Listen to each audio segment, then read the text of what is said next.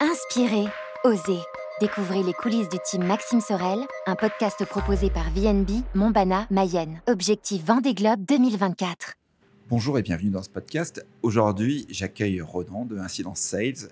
Ronan, c'est lui qui dessine les voiles du bateau VNB Montbana Mayenne de Maxime Sorel. Ronan, c'est donc celui qui conçoit, on pourrait dire, le, le moteur du bateau. Bonjour Ronan. Bonjour.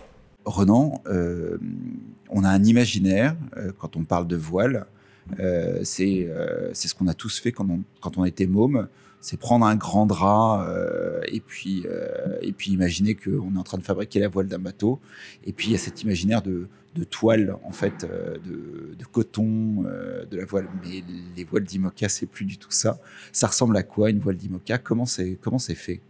Alors comment c'est fait? C'est fait sur les, bases quand même de la voilerie un peu traditionnelle, hein. c'est-à-dire que c'est une mise en forme de tissus qui maintenant sont dessinés par ordinateur. Hein. À l'époque c'était euh, imaginé, calculé, euh, enfin c'était fait à la main. C'est beaucoup plus rustique. Maintenant, on a des outils informatiques euh, et de 3D qui nous permettent de dessiner ces formes-là avec beaucoup de précision. La particularité des, IMOCA, c'est qu'on est sur des membranes où on a vraiment un robot qui vient déposer des fines euh, couches de tissu. Et quand on la, cette couche-là, quand on, la prend, euh, et qu'on enlève euh, les petits films de transfert qui servent de support, eh ben, c'est des cheveux en fait. C'est vraiment des cheveux de tissu, c'est très très fin, mais qui sont imprégnés d'une résine. Et toutes ces couches qui sont assemblées les unes aux autres, un peu dans toutes les directions des efforts de la voile, feront la membrane. Et après, donc ces membranes-là repassent en voilerie, euh, où elles sont réassemblées pour mettre en forme. Et on ajoute tous les accessoires, les goussettes lattes, les finitions, les petits anneaux, etc. Et donc on peut jouer sur la densité, on peut jouer sur euh, l'épaisseur. Donc au toucher, on va avoir une membrane qui va être pour la grand voile assez épaisse, parce qu'effectivement, elle, elle est en l'air tout le temps, entre 0 et 60 nœuds de vent. Et à l'inverse, on va avoir des voiles de Grand Jenaker qui va lui être euh, beaucoup plus léger parce que dans des tranches de vent plus légères. Et au toucher, forcément, on a quelque chose qui est beaucoup plus, beaucoup plus fin et, en plus, bon, voilà, c'est des voiles qui répondent à des cahiers des charges précis au niveau des poids. Donc tout est travaillé dans ce sens-là et on est vraiment sur du sur-mesure du début à la fin. Alors on va y revenir. Alors toi, ton, ton métier, c'est de dessiner des voiles. C'est ça, c'est-à-dire que donc moi mon rôle en fait, je suis euh, maintenant les dessinateurs, ils sont vraiment dans la boucle de performance des projets euh, comme celui-ci. On est vraiment dès le début du projet, on a, on a intégré dans les réflexions, dans des fois ça, on a des, il y, a des, y a des réflexions sur le plan de pont. Euh, où on dit bah tiens bah telle voile si on la fait comme ça dans l'idée qu'on se fait de son utilisation ça impose peut-être un plan de pont qui va être un petit peu aménagé parce que des fois on a des contraintes euh, d'accastillage qui font que si dans l'existant on laisse comme ça, ben, la voile on va, être, on va être un peu contraint dans la façon de la dessiner, alors que si on, on saute un ou deux petits verrous ou qu'on met un peu plus de polyvalence dans certaines dispositions d'accastillage, moi ça m'ouvre des portes. Et donc moi je suis un peu chef de projet là-dedans dans la partie voilerie. Et là oui, bah, il faut être curieux, il faut regarder ce qui se passe ailleurs. Euh, ce que fait la concurrence, euh, ce qui a marché aussi sur les vainqueurs ou enfin les, les premiers du Vendée Globe, etc. Fait, si on regarde le départ du dernier Vendée Globe, il n'y a pas un bateau qui est pareil. Il n'y a pas un bateau qui a la même configuration de foil. Il n'y a pas un bateau qui a le même jeu de voile. Et chacun pense avoir raison. Donc moi, il faut que j'évolue là-dedans et avec le parce que je n'ai pas que Maxime, j'ai aussi d'autres projets. Et je me rends compte que chacun a sa propre perception de comment il imagine son jeu de voile.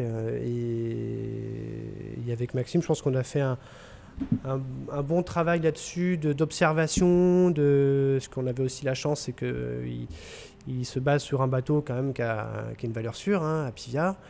Euh, donc c'était aussi euh, bah, extrêmement important de le regarder. Et puis nous, au milieu de ça, on a fait des choix qu'on considère euh, axés sur la polyvalence, et on verra, on verra bien. ce que tu, ce que tu dis bien, c'est que à quel point vous intervenez en fait dès le début du projet pour euh, pour avoir justement euh, être en adéquation avec l'ensemble de, tout ce qui va se passer dans la construction du bateau. Il y a, une, il y a un besoin de synergie. C'était le cas autant avant? Aujourd'hui, les, les, choses ont quand même euh, énormément évolué. Les projets sont de plus en plus professionnels. Pointus. Pointus, dans le sens où voilà, ils sont Euh, il y a un degré d'exigence euh, un peu à, tous les niveaux. Hein. On optimise chaque secteur, que ce soit voilà, les lattes, les sacs, les formes des voiles, les ranges, le poids, l'accastillage qu'on vient greffer sur les voiles. Tout est, tout est sujet à, critique dans le sens positif. Hein. C'est-à-dire que nous, on laisse quelque part un peu la porte ouverte à la customisation de, des voiles, alors qu'avant, c'était un petit peu moins le cas. Les gens, ils arrivaient, euh, voilà, je veux un jeu de voile pour un IMOCA. Et quelque part, euh, il y avait plus. Nous, on proposait quelque chose. Et les skippers, euh, quelque part, s'alignaient un petit peu derrière ça. Et la spécificité aussi de, des projets génération 2004, 2008, etc., c'est qu'il y avait beaucoup moins de limitations ou pas de limitations sur le jeu de voile embarqué. Donc ils pouvaient partir avec autant de voiles qu'ils voulaient.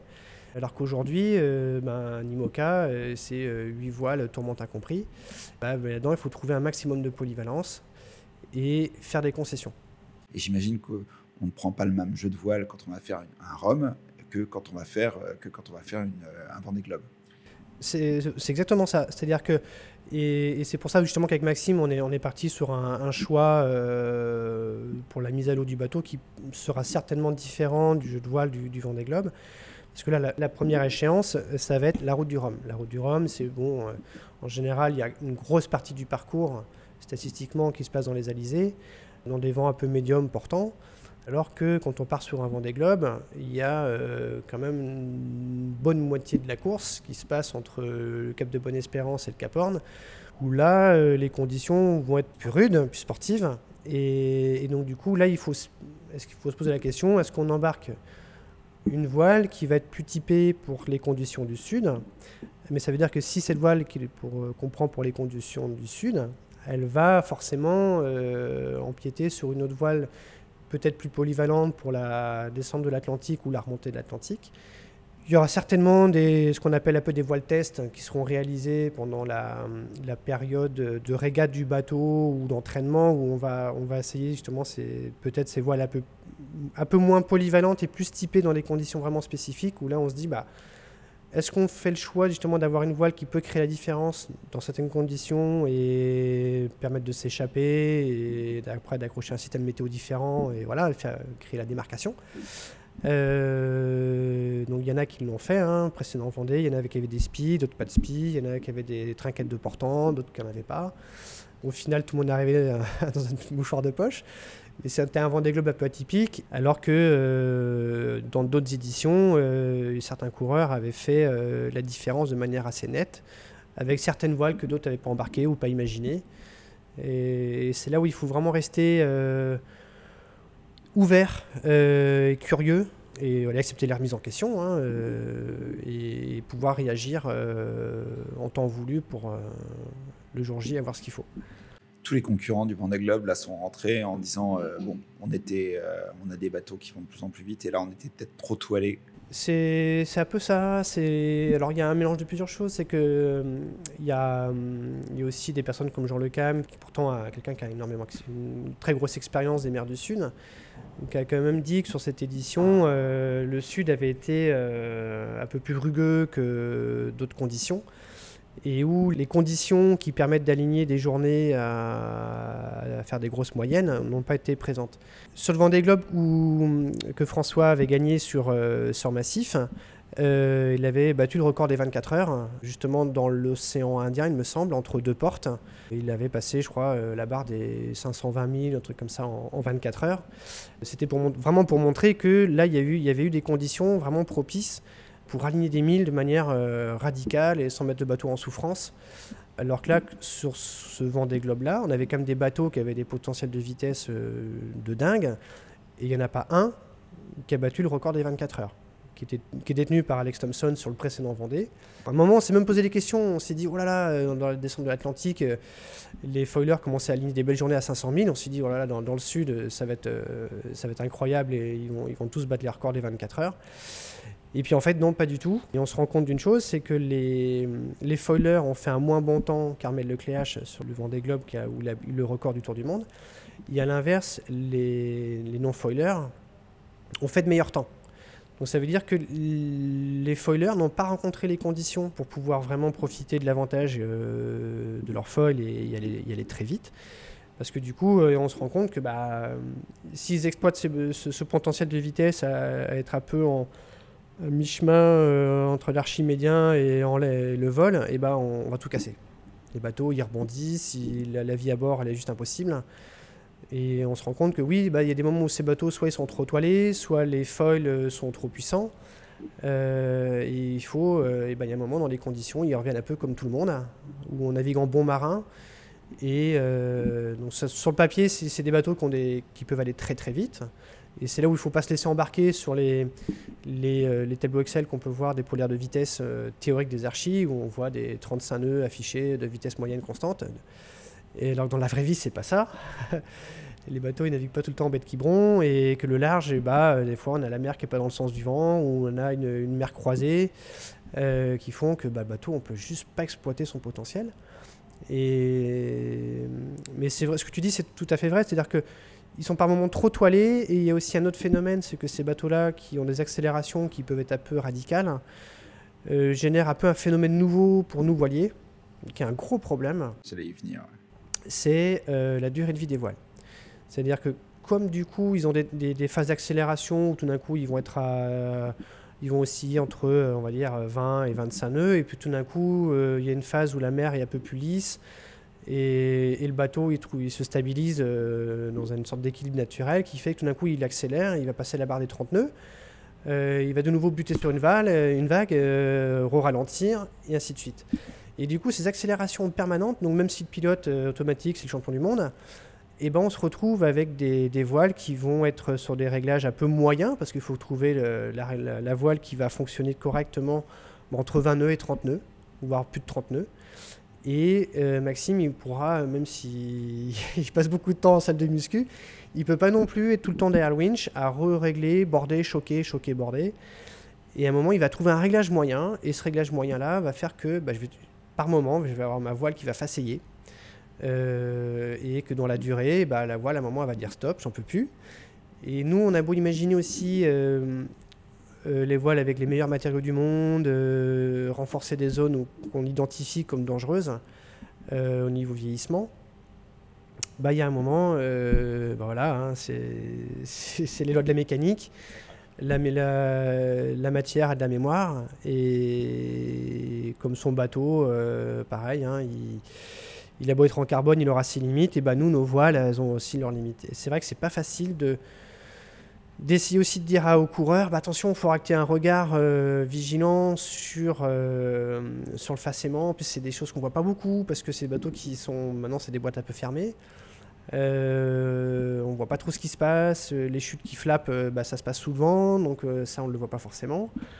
On l'entend pas forcément parce qu'il y a tellement de bruit de parasites à bord des bateaux, entre les folles qui sifflent, les craquements, le bruit des chocs, etc.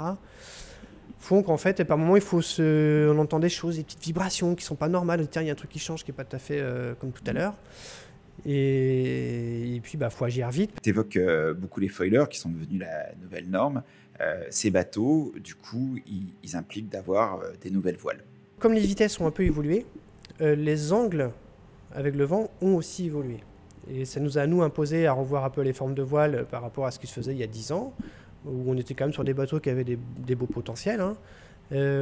Aujourd'hui, quand dans les bonnes conditions, on arrive à avoir des, des IMOCA qui, ont des vitesses stabilisées autour de 30 nœuds, on est proche de polaires de vitesse, de, de, multicoques, en fait, d'Orma euh, dans les années 2000. Et donc, du coup, on navigue avec des angles de vent apparents forcément beaucoup plus fermés, euh, parce que le bateau va plus vite, donc on borde plus les voiles, on les choque moins. Et donc, du coup, on a des profils de voiles aussi qui, se sont affinés euh, pour, entre guillemets, se rapprocher de voiles un peu plus de, de près, mais c'est pas pour autant dire que euh, les bateaux font plus de près. Sur un des globes, ils feront euh, pas, ça dépendra de la météo hein, et des conditions, mais un Vendée Globe, c'est beaucoup une course de reaching, de portant quand même, mais avec des bateaux qui ont évolué, qui font que ça, ouais, ça change un peu le jeu de voile et la façon de les régler et de les dessiner. Là, sur le projet de Maxime, pour commencer, ils, ont, ils ont fait quel choix exactement? On a vraiment regardé ce qui, ce qui s'est fait sur euh, ouais, deux, trois bateaux qui nous semblaient pertinents, qui avaient un peu marqué dans certaines conditions les esprits en disant tiens là il a vraiment bien marché, il est revenu fort ou il a créé un décalage.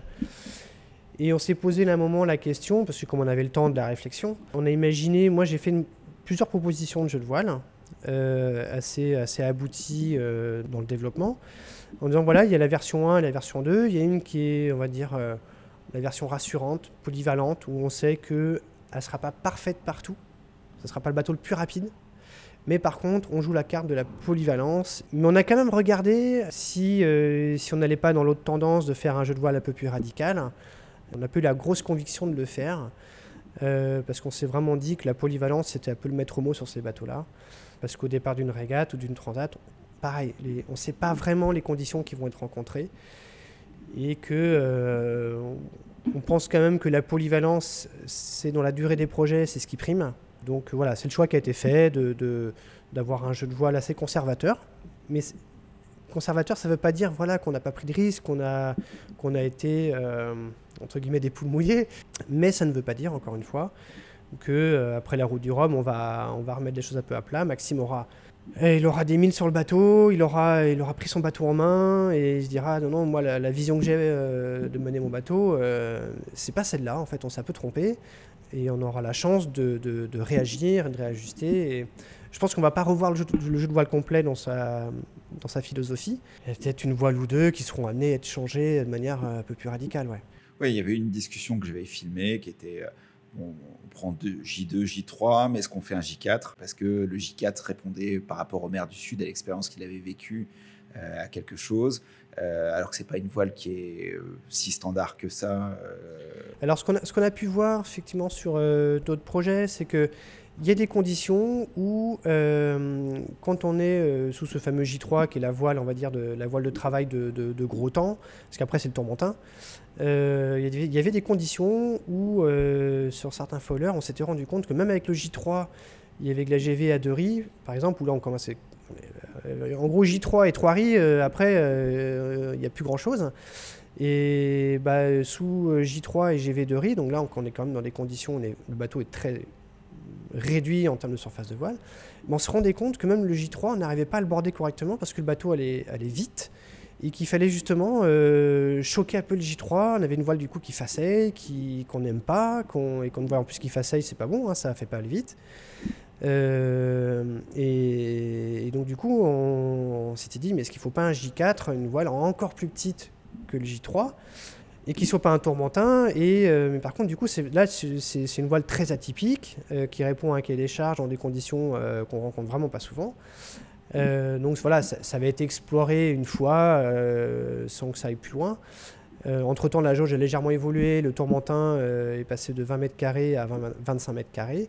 Ce qui fait que le tourmentin, dans certaines conditions, va peut-être devenir un peu plus une voile une voile de travail, quoi, dans certaines conditions. C'est pas, pas impossible. C'est impossible que dans 40 nœuds au reaching avec un IMOCA foiler, euh, et bah, la bonne combinaison, ce soit, euh, ce soit 2 riz, 3 riz, tourmentin. On n'en sait rien. On n'en sait rien. Les bateaux évoluent, euh, les conditions évoluent, et si on se rend compte que c'est ça, bah, c'est ça. Si on parle de, de l'avenir de la voilerie, il y a toutes les technologies LIDAR dont on parle de plus en plus. Est-ce que tu peux nous expliquer un peu ce que c'est que ces technologies LIDAR et comment elles impactent euh, votre métier? Dans mon métier, il y, a eu, une partie où euh, on fait de la recherche et développement. Et euh, j'ai eu la chance d'accompagner ou de suivre plusieurs projets de recherche, notamment avec l'école navale qui était assez impliquée là-dessus, et je les salue d'ailleurs. Ils avaient toute une réflexion sur comment réussir à capter ou retraduire ce qu'on appelle le flying shape des voiles. C'est-à-dire que moi je dessine des voiles, mais elles sont c'est principalement des voiles non déformées, donc sur de la 3D euh, pure. On a la possibilité de ce qu'on appelle de faire de l'aérostructure, où là vraiment on va faire une campagne de simulation de déformation de la voile, pour essayer d'avoir la forme de la voile qu'elle aura dans la situation que le bateau va rencontrer. Euh, mais voilà, ce sont des, études un peu coûteuses, qui sont assez gourmandes en temps et en énergie.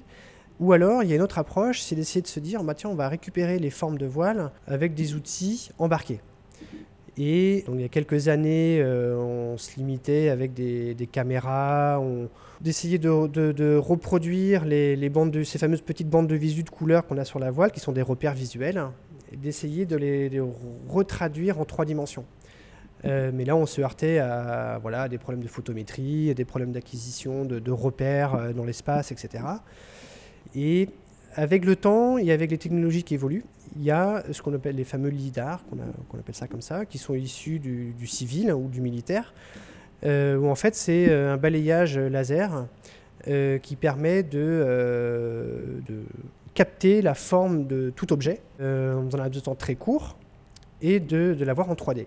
Il y a quelques années, les lidars, euh, c'était des, choses qui étaient très très lourdes, pas, qu'on ne pouvait pas embarquer, qui étaient euh, hors de prix. Et surtout, c'était le temps de balayage.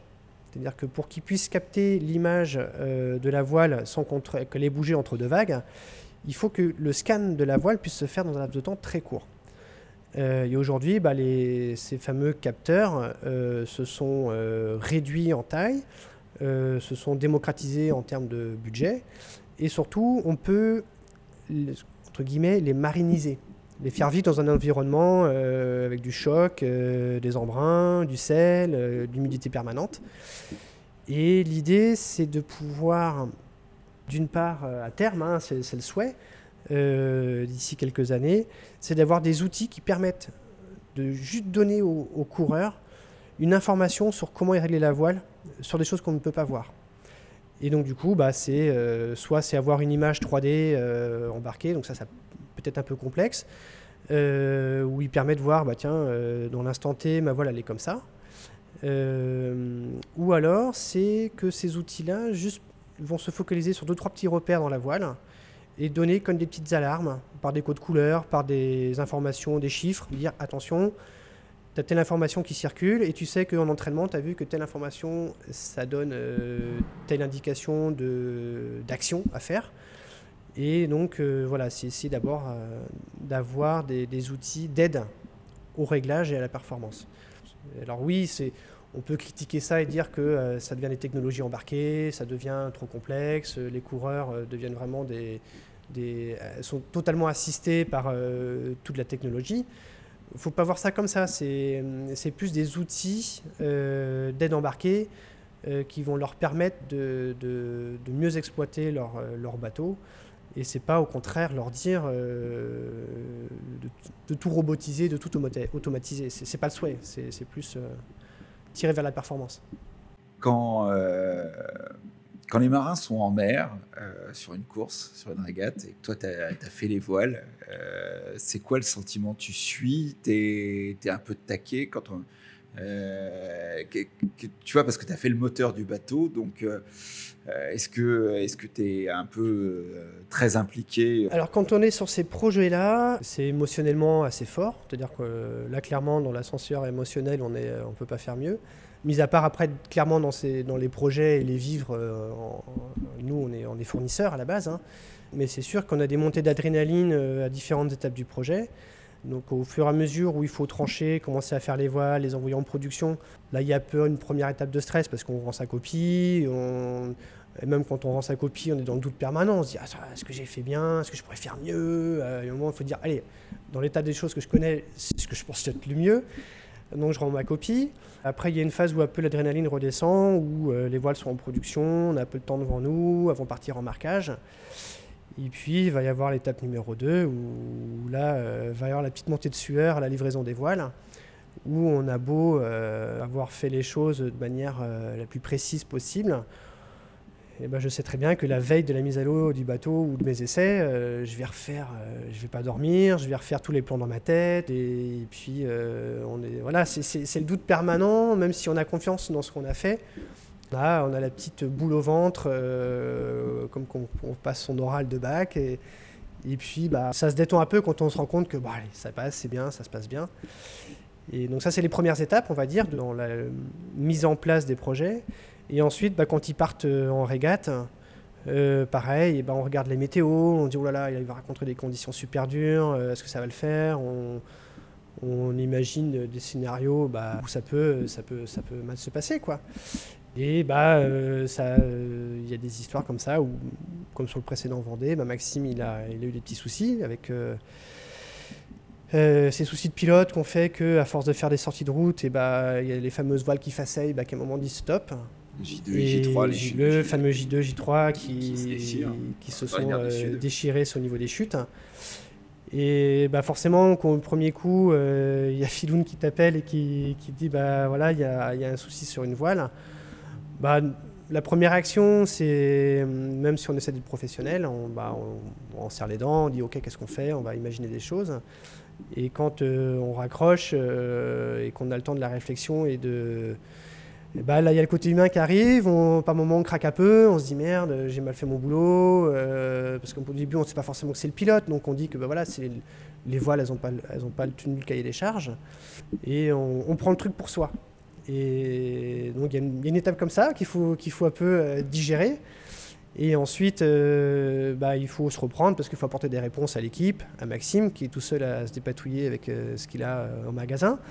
Et, puis là, bah, après, on rentre dans des dimensions humaines où c'est ça devient des fois hyper fort parce qu'on se met à échanger avec le coureur qui est à l'autre bout du monde on lui donne des consignes et ça nous fait penser des fois à certaines histoires qu'on a pu rencontrer ou entendre euh, sur Apollo 13 par exemple, où il faut réparer, les gars ils arrivent, ils mettent sur le bureau tout ce qu'ils ont euh, à l'intérieur de la capsule.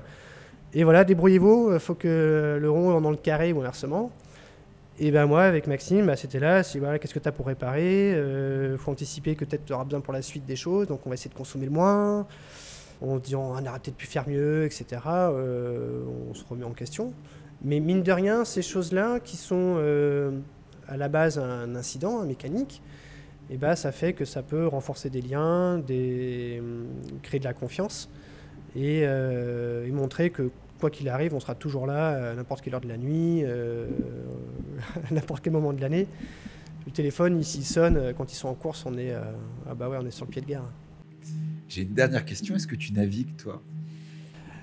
Alors, je navigue moins. Euh, j'ai beaucoup navigué. Moi, j'ai, donc, j'ai fait euh, des campagnes olympiques. J'étais en équipe de France de voile olympique en 470. Euh, donc, ouais, j'ai, beaucoup navigué, beaucoup voyagé. C'était de, belles expériences. Et puis, donc, j'ai la chance de pouvoir continuer à travailler sur des, projets pointus avec des, des, grands skippers, des grands sportifs. Et c'est qui me laisse l'opportunité d'aller naviguer avec eux, de faire des, voilà, des convoyages, des entraînements, des stages, parfois des régates. Euh, donc euh, oui, je, continue à beaucoup naviguer. Aussi, voilà, à côté des régates euh, sur d'autres supports. Mais oui, la partie voile de haut niveau, moi me concernant, c'est quelque chose que j'ai mis un peu au placard.